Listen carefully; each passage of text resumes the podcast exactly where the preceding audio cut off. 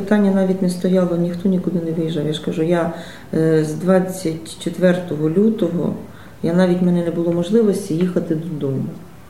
Я коли першу ніч е, ми приїхали, і з 24 на 25 лютого у нас тут було цілодобове чергування.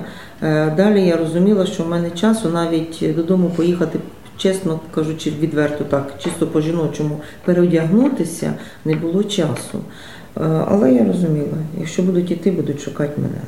Олена Бутурлим, голова Ічнянської громади на півдні Чернігівщини. Вона каже, що 24 лютого зайшла в міську раду, а вийшла звідти вже 5 квітня. Там разом зі своєю громадою голова пережила російську окупацію. Ви слухаєте подкаст від Центру спільних дій один одному.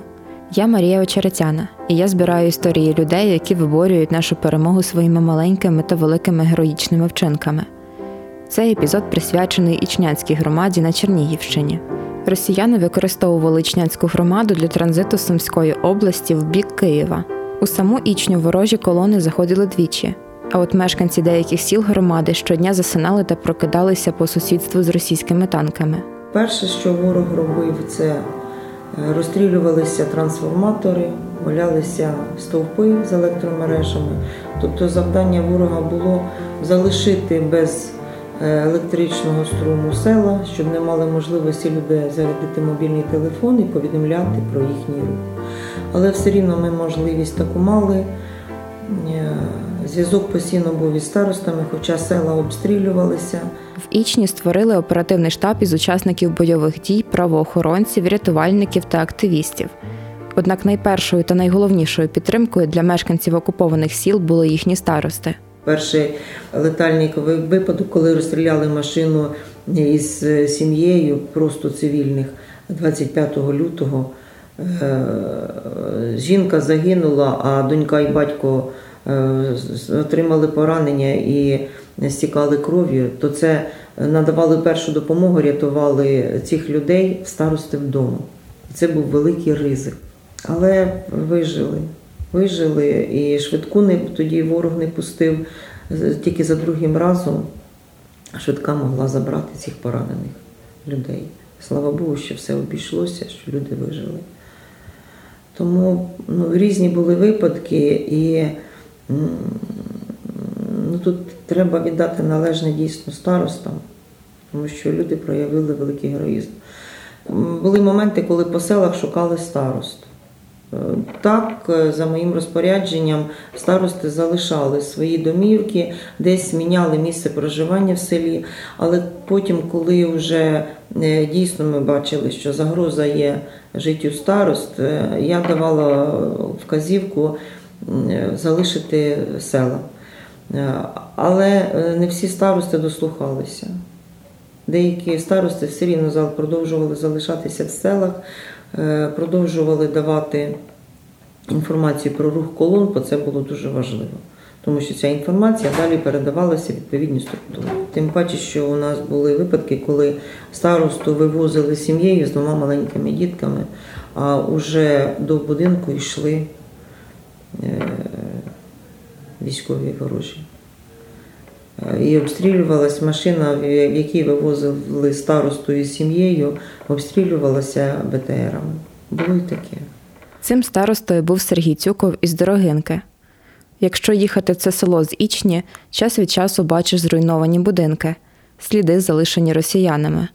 Хоча Сергій каже, це ще не сліди. Мовляв, деякі навколишні села постраждали набагато більше. Здається, що Дорогинка оговталася від окупації. Тут, як і в інших селах громади, проводять концерти на підтримку Збройних сил. Жителі приходять їх послухати. Однак вони дуже добре пам'ятають, що їм довелося пережити в лютому березні. Коли 25 лютого прийшла перша колона, то взагалі ніхто про це не навіть і не думали, що через наш населений пункт тобто, пройде така кількість техніки. Ми якби в стороні, нікому не потрібні, тобто віддалені від стратегічних далеких міст, скажімо так. Ніхто не сподівався на це. Сергій сказав людям не конфліктувати з росіянами та триматися в стороні. Таку ж вказівку він отримав від міськради. В окупованих селах у людей було два завдання: передавати інформацію про рух російської техніки та берегтися. Зв'язку не було, електропостачання не було. Багатьох отоплення від електропостачання залежало. Ну, скажімо так, вода теж в основному колодязів криниць мало, які тобто, питна вода. Тобто, в кого й була технічна, скажімо так, а е, в основному всіх індивідуальні, тобто скважини. Тому, тому, тому хліба вийшло 4 рази за місяць завести. Останній раз, коли мене з товаришем ганяли тут вулиця Берегова, у нас є два тігра, то сказали, більше возити не будемо так, бо бо-бо. Дороговато хліб міг би получитися. Це добре, що не, не, догнали.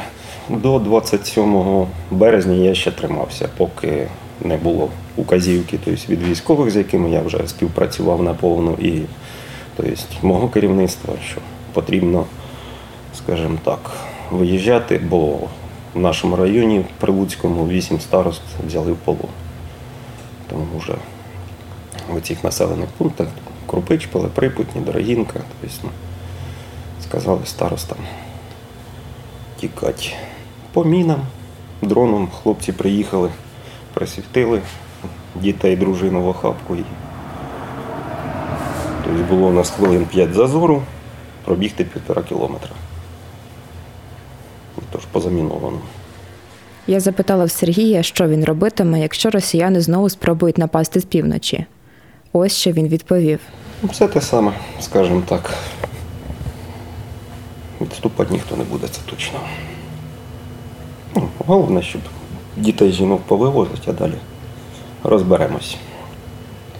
Ліса в нас глухі. Зв'язок з військовими тепер є. Повернімося вічню. Під час окупації громади активні мешканці міста теж тримали власний фронт. Зокрема, це були Ліна та Юля. Партизанами, я навіть не знаю, партизанами це важко назвати. Я особисто пам'ятаю, що 27 березня я відсвяткувала свій день народження. Ну як відсвяткувала? В колі сім'ї привітала сім'я. І 28 лютого, ой, березня, ми з Юлею безпосередньо зустрілися в міській раді. Бо якби Юля зі свого боку прийшла, треба щось робити, і я прийшла з свого боку. Ну, треба щось робити. Е, Це ще ми були в окупації. І якби, е, мабуть, ото з 28 березня десь почалася вже, е, скажімо так, співпраця. Да? Ну так. Не партизанська, бо ми якби партизанить ми не Ні, ми просто самі ми спочатку ми вдвох, в нас не було ще нашої команди. Ми збирали овочі, давали об'яву у Фейсбук. е, Ліна запропонувала сушити борщі сухі. Е, Ще ми співпрацювали з дівчатами із Полтави, там е, фонд Мелек. Вони робили тушонку, ми їм передавали. Ну, в общем, баночки передавали, збирали, збирали горішки, вони робили енергетичні ці батончики. А потім ну, організувалася вже команда, вже хто став сушити борщі, потім ми почали плести сітки. Так потрошку ну, люди набилися і, і ходять і зараз. Ну, перша наша така, мабуть, масштабна була, е, скажімо так, операція. Да? Це ми поставили, тільки визволили Чернігів, і ми з Юлею собі поставили за мету допомогти в Чернігову. Е, Бо якби ну, ми ще тут наче легше, а вони ж взагалі в окупації. І якби тільки-тільки е, вийшли вони від нас, це десь ото 3 квітня. І ми, мабуть, е, в перший тиждень надумали організувати збір. Ставили перед собою завдання зібрати бус, це десь 2,5 тонни продуктів, щоб передати. Там і ніч не спали, і хвилювалися, об'явили Чи, чи зберемо, чи не зберемо. Да, чи назбираємо, об'явили збір, е, що ми за два дні е, зберемо ці 2,5 тонни і зібрали ми 10 тонн. Зараз це розказують, там мурашки бігають, тому що ну як люди. Нам було важко, ну люди розуміли, що є кому було ще важче. І оце співпереживання, і воно так надихнуло. Дівчата разом зі своєю командою роблять справді багато і зараз регулярно передають необхідні речі та їжу нашим військовим. Навіть ті люди, які не можуть підтримати військових коштами, приносять віск для окопних свічок, печуть хліб, віддають овочі для сухих борщів. Це зараз популярна справа. Сухі страви для військових зараз роблять у багатьох громадах. Наприклад, у Києві цим займаються кілька команд. В епізоді подкасту про гастрофронт столиці ви почуєте історію польової кухні. А волонтери перейняли досвід київських колег і зараз мають велике меню із сухих супів та каш. Ще одна ічнянська волонтерка студентка Руслана. Вона навчається у двох вишах і робить солодощі на замовлення. Після вторгнення Руслана поїхала до свого хлопця в одне із сіл громади. Спершу там було відносно спокійно, а потім до хати під'їхали росіяни. Для нас це був шок. Ми швиденько закривати хату. Наша бабуся була мого хлопця вдома. Вона забирать молоко з крильця, щоб не забрали це, бо це було дуже для неї важливе. От і я ж так швиденько її так затягую і закриваю двері. А сама вже коли бігла до дверей, то я бачу, що вони прям у двір заходять і з червоними пов'язками. Це були не такі, як нам чмонь показували в Тікток. Ні, це були ну дуже такі, як сказати, заряджені військові. Вони були, ну це було реально так страшно. Вони не зайшли ні в погріб, ні в який гараж, нікуди. Вони просто зайшли до нас, постукали і поїхали. А виходить в Андрія мама, староста села. Вони чи старосту шукали, чи хтось їм здав, але це було дуже дивно, бо е, хата не на не в центрі села, це треба з'їхати. Вони приїхали кілометрів за 20, бо вони навіть не в нашій громаді. Ці ну БТРи стояли, з якої вони сторони. Ми ж передають там старости один одному дзвонять, що так, 4 БТР поїхали в вашу сторону, і всі чекають. Після цього Руслана разом із родиною свого хлопця повернулася вічню. Кілька днів вона не виходила з будинку, але через якийсь час заспокоїлася і підключилася до волонтерського руху. Зокрема, після окупації почала активно допомагати військовим у громаді.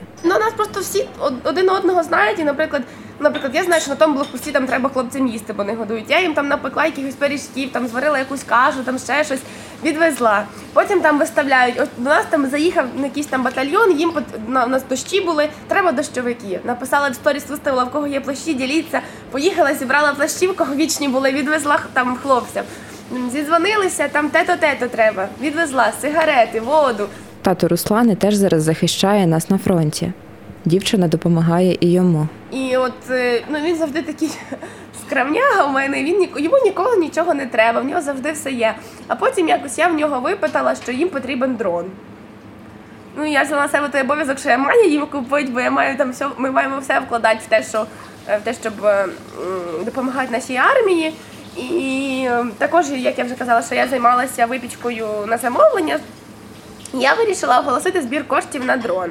І вирішила ще й е, запропонувати купувати в мене горішки з гущеним молоком і патріотичні пряники. А 100% вилучених коштів е, ну, я на ЗСУ відправляла. Ну, на мій рахунок, де я збирала на дрон. От, і якось так швидко як я, я, я просто зробила розсилку ніби в інстаграмі всім блогерам, на яких я була підписана, там всіх магазинчиках, яких я займалась, ну замовляла, які замовлення робила в сторіс, в Фейсбук, Інстаграм, друзі поширювали. Якось там буквально на- за три дні мене збирали на той дрон. Я там так ну хто просто гроші скидав, хто купував ці патріотичні пряники, горішки. Руслана теж підтверджує, наскільки згуртована її громада. Причому не лише її мешканці, але й місцеве самоврядування. Я коли там ну на перших періодах, коли там перший раз я відправляла посилки, якісь то я звернулася в міську раду. В них були брезенти, в них там були молотки якісь. Я попросила, ну там кажу, мій тато зараз там на гарячих точках, їм там потрібно. Я чисто у Фейсбуці одному з заступників написала міського голови. І вони звичайно так приходять. Ну я в них взяла, вони мені все дали, що я попросила. І потім якось із міською головою почали співпрацювати. Ну, там розумію, що в неї там куча своїх справ, як буде кожен прям до неї звертатися, то це буде складно, то зверталась до її заступників. А потім якось із міською головою почала спрац- ну, співпрацювати в тому плані, що ну, ну там те-то, те-то треба, давай. Те-то, те-то, так, будь ласка, відправляй, бери. Ну, Міська голова пані Олена теж каже, що в громаді для підтримки збройних сил гуртуються всі. Е, Ті самі аграрії е, не перестають допомагати нашим Збройним силам. Вони не відмовляються. Е, Громада на сьогоднішній день, ну те, що ми маємо е, інформацію, але ж е, є і е, ті люди, які, наприклад, допомагають на ЗСУ, але про це не хочуть нікому говорити. Купують автомобілі, е, дають на певне спорядження кошти, але про це не хочуть говорити. Та інформація, яку ми на сьогоднішній день не маємо, то громада передала на Збройні Сили України, це не враховуючи тих транспортних засобів, які були вилучені через е, районний військомат і районну військову адміністрацію, то громада окремо е, придбала і передала на допомогу нашим військовим е, 19 автомобілів. І наразі тримає, триває збір коштів на 20-й. Для того, щоб допомагати Збройним силам, а також відновлювати громаду, їй потрібні гроші. Раніше бюджет Ічнянської громади наповнювали підприємці та аграрії. Через бойові дії та окупацію громада втратила велику частину доходів. Тому, як і в Ніжині, про який ми записували попередній епізод подкасту, місцева влада шукає допомогу за кордоном. Адже потреб у громаді дуже багато.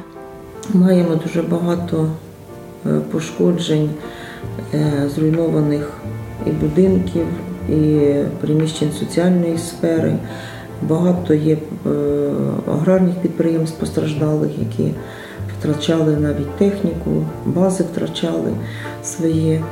Е, Більше 400 об'єктів у нас пошкоджених, знищених, напівзруйнованих. Е, 32 родини взагалі залишилися без житла. Розуміючи, що держава не має таких можливостей, тому що основне наше завдання це підтримка наших е, Збройних сил України і, всі сили держава зараз спрямовує на здобуття перемоги, і ми це всі розуміємо. Тому е, шукаємо додатково шляхи е, донорів, благодійників, шукаємо за кордону. І зараз цьому напрямку ми почали працювати. Є у нас співпраці, підписаний меморандум із е, Данською радою у справах біженців.